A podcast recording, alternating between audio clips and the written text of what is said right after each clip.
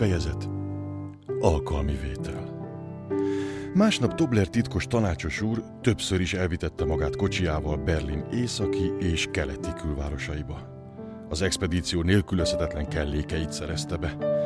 A történelem előtti időkre emlékeztető nyakkendőket Tempelhofban hajtotta fel, három szemérmetlenül csíkos flanelinget a Landsberger utcán vásárolt, ezen kívül vett még két kifakult zefiringet, néhány kemény ing mellett, két pár kemény, felgombolható kézelőt, és egy pár nikkelezett manzsetta gombot, amely négy levelű lóherét ábrázolt.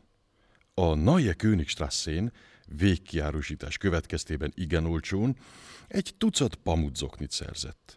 A Münch utcán pedig egy pár otromba tehénbőr bakancsot, az elutazás napján végre sikerült megtalálni az öltönyt is. A nagy esemény a sziléziai pályaudvar mögött történt a Frucht utcán. Az üzlet a pincében volt. Hat lépcsőn kellett lemászni hozzá. Az ócskás, egy szakálas aggastyán, a pulton rakta szét kincseit. Csupa vadonatúj holmi úgy szólván, mondta bizonytalanul. Tobler először egy viharvert vászonblézert fedezett fel, és rögtön beleszeretett. Ám eszébe jutott, hogy a vászonblézer talán mégsem a legalkalmasabb viselet 30 cm-es friss hóban. A blézer mellett egy barna zsakett hevert, apró kockás, nagy zsírfoltokkal. És oldalvást az öltöny, amelynek végül nem tudott ellenállni. A színe évekkel korábban lila lehetett, világos, hosszanti csíkozással, ám az idő múlik. Iszonytatóan szép, állapította meg Tobler. Mibe kerül ez a csodaköntös? 18 márka, rebegte az ag. De ez a végső ára. A titkos tanácsos levette az akót a válfáról, és belebújt. Hátban jócskán feszült, az ujja rövid volt. Vegye meg a blézert, tanácsolta az ag. Igaz, hogy az 22 márka, de megéri a különbséget. Jobb az anyaga, nem bánja meg. Nincs itt tükör? kérdezte Tobler. A hátsó szobában, mondta az ag. Bementek a hátsó szobába. Finom, kell káposzta szak terjengett. A tanácsos meretten bámult a tükörbe, de végül ráismert önmagára, és elfogta a nevetés. Tetszem önnek? kérdezte. Az ócskás támaszt keresve a saját szakállába kapaszkodott. Maradjon a blézernél! Tobler azonban tántoríthatatlan volt. A lila modellt veszem meg, jelentette ki. Tudja, meglepetésnek szánom. Hát ilyen szempontból persze igaza van, vélte az agg. Tobler felöltözött és fizetett. Az ócskás csomagoló papírba göngyölte az öltönyt, és kikísérte a vevőt. Mielőtt ajtót nyitott volna, megtapogatta Tobler bundáját, és szakszerűen belefújkált a hótprém gallérba. Nem akarja eladni ezt a kabátot? érdeklődött. Esetleg megvenném. 120-at adok érte. A tanácsos csak a fejét rázta. A blézert például drágáta, erősködött tovább az ag. Nyilván nincs pénze. Ez a gazdagoknál sűrűbben megesik sem, mint a szegények hinnék. Na, egyefene, 150 készpénzzel fizetek, gondolja meg. Emlékbe kaptam, mosolygott Tobler barátságosan, és távozott. Amint az ócskás utána nézett, látta a hatalmas autót meg a sofőrt, aki szolgálatkészen ugrott ajtót nyitni. A kocsi neki iramodott. Az agg egy brikettet vetett a tűzre, és megállt a pult mögött, a falon lógó kalitka előtt. Értette ezt? kérdezte a kis sárga kanáritól. Mert én nem. Tobler dolgozószobája ijesztő képet nyújtott. Az új szerzeményeken kívül egész sereg olyan holmi hevert szerte szét, amit a tanácsos úr a padláson porosodó ládákban és nyikorgó szekrényekben fedezett fel.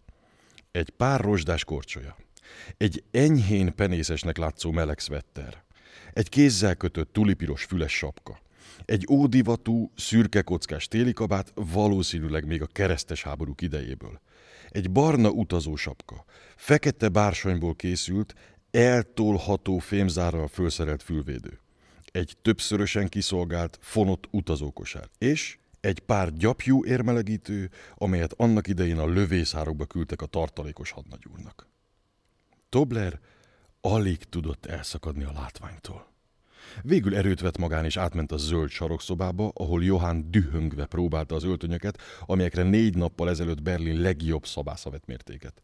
Már az utolsó kis szépséghibákat is elsimították, és a világhírű cég üzletvezetője, aki személyesen fáradt ki a Grünevaldi villába, nem fukarkodott a lelkes magasztalással.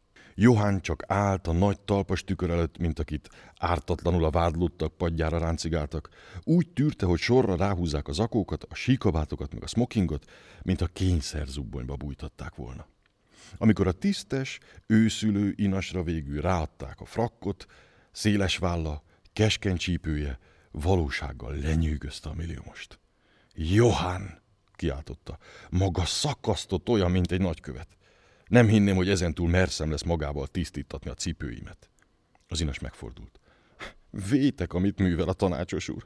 Az ablakon szórja ki a pénzt, a lelke mélyéig elkeserít.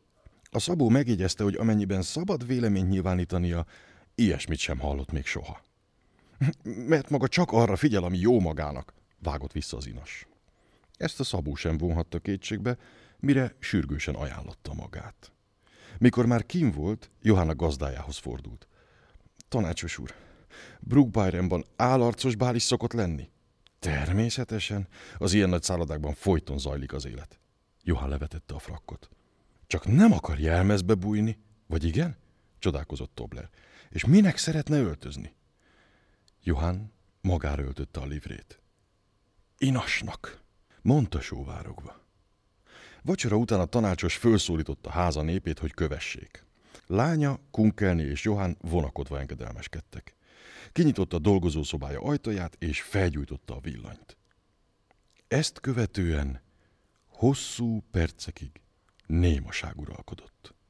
Az íróasztalon hangosan ketyegett az óra.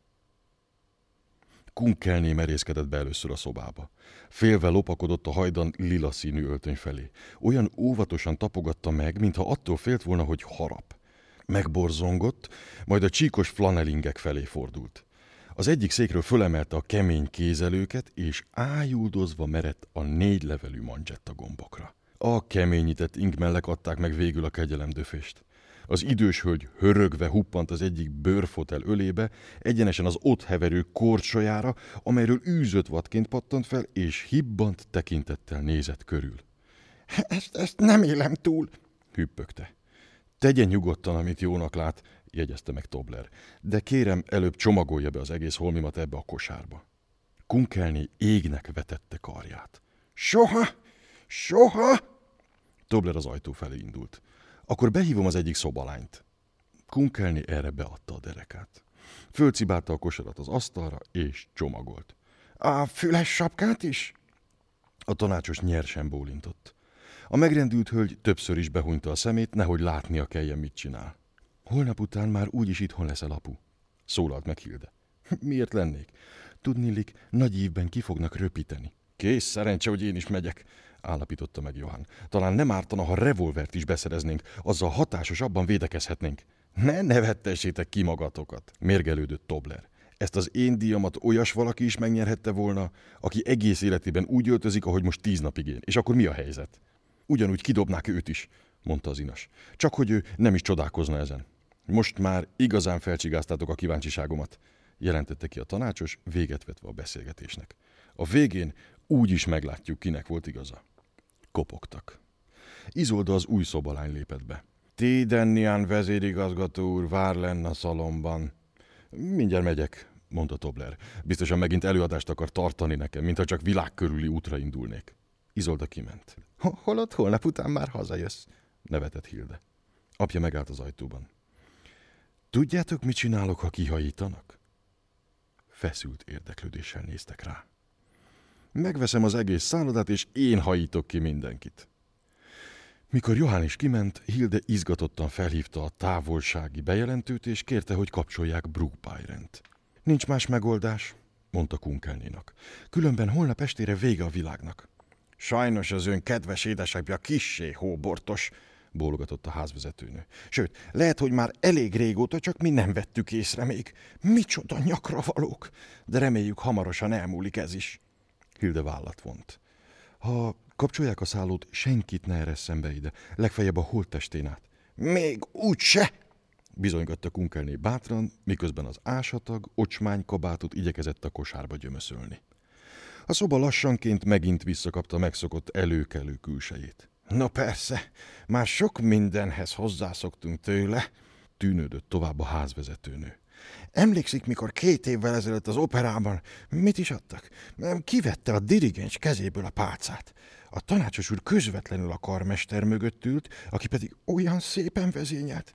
És fenn a színpadon egy beteg kisasszony feküdt az ágyban, és a barátnője egy muffot hozott neki, mert nagyon fázott a keze, és egyszerre hip-hop, eltűnt a pálca, a karmester ilyetten hátrafordult, a nézők meg szörnyen nevettek, pedig nem is végjátékot adtak, s mindezt fogadásból.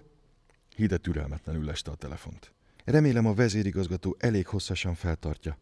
Telefonáljon akkor, ha a tanácsos úr már elutazott. Most vagy soha, mondta Hilde. Igaz ugyan, hogy voltak éppen semmi közöm az egészhez. Apunak már rég benőtt a feje lágya, tudja, mit csinál. Szégyellem is, hogy beleavatkozom. Kunkelné meghúzta a kosár szíjait.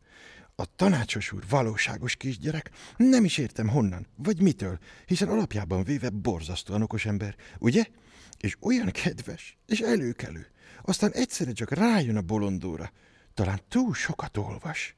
Az állítólag nagyon ártalmas. Most aztán nyakunkon a baj. Megy nyomorogni az Alpokba. Csengett a telefon. Hilde az íróasztalhoz sietett. A Brook szálloda központja jelentkezett. Hilde az igazgatót kérte. Egy darabig várni kellett rá, végül kapcsolták. Ön a Grand Hotel igazgatója? kérdezte Hilde. Nagyon örvendek. Kérem figyeljen rám. Holnap este érkezik önökhöz a Csillog-villog pályázat díjnyertese. Az igazgató közölte, hogy már tájékoztatták, és előre örül a szerencsének. Az előlegezett öröm a legszebb öröm, sóhajtotta Hilde. Mert ez a vendég sajnos sok fejfájást fog okozni önnek. Szegény embernek átszázza magát, pedig milliómos, sőt, sokszoros milliómos. A szállodaigazgató ezerszer megköszönte a felvilágosítást, aztán afelől érdeklődött, hogy miért óhajt egy multimilliómos szegény emberként szerepelni. Ez a szeszélye támadt, magyarázta Hilde. Tanulmányozni kívánja az embereket. A velejükig ki akarja ismerni őket, az egész lelki világukat. Én nagyon szeretem őt, és borzasztóan fontos nekem, hogy ne okozzanak neki fájdalmat. Valóságos gyerek, érti, igazgató úr?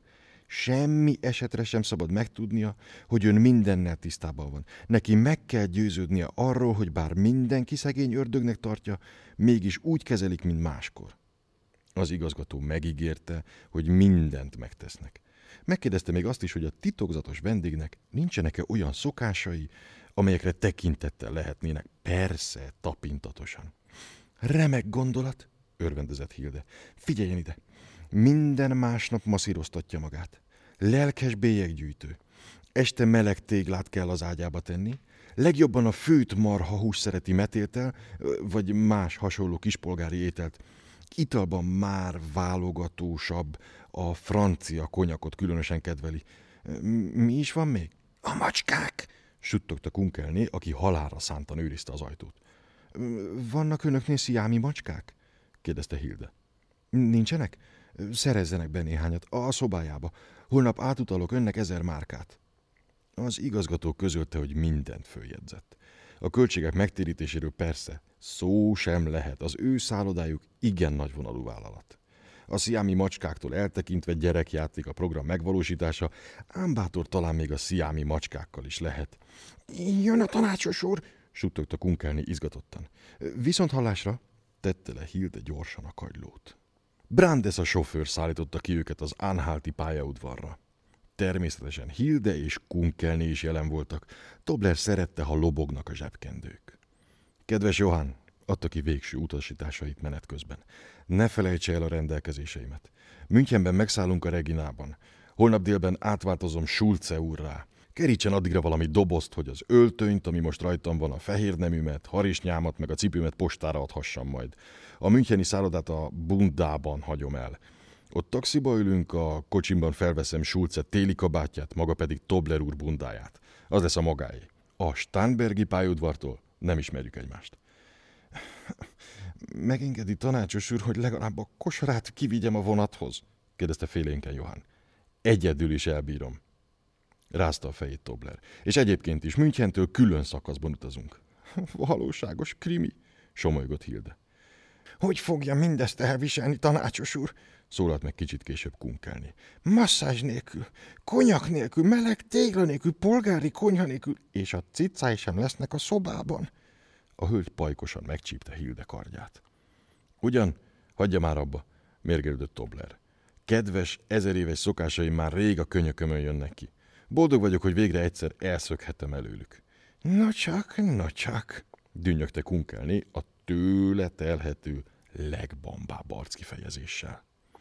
Elég későn érkeztek ki a vonathoz. Már csak arra jutott idejük, hogy néhány fölösleges intelemmel szolgáljanak egymásnak. És mielőtt Johann felszállt a vonatra, Hilde még megfogadtatta vele, hogy legalább másodnaponként részletes beszámolót ír. Johann megígért mindent, és fölkapaszkodott a kocsiba. Aztán elindult a vonat. Hilde és Kunkelni előkapták zsebkendőjüket, és vadul lobogtatták. A tanácsos elégedetten bólintott. A vagonok lassan elgördültek a búcsúztatók mellett. Egy aprócska öregasszony, aki tipegve szaladt a kiguruló vonat mellett, neki ütközött Hildének. Vigyázz egy kicsit jobban magadra, kiáltott ki a vonat ablakából egy fiatalember. Na, gyere csak haza, kisfiam, fenyegette meg az öregasszony az esernyőjével. Viszlát, mama! nevetett rá a fiú. Hilde és ő futólag összenéztek. Aztán tovagördült az utolsó kocsi is. A Berlin-Müncheni gyorsvonat, zakatolva, dohogva, megindult éjjeli útjára. Ismét elerett a hó. A peronról is jól látszottak a kavargó hópelyek.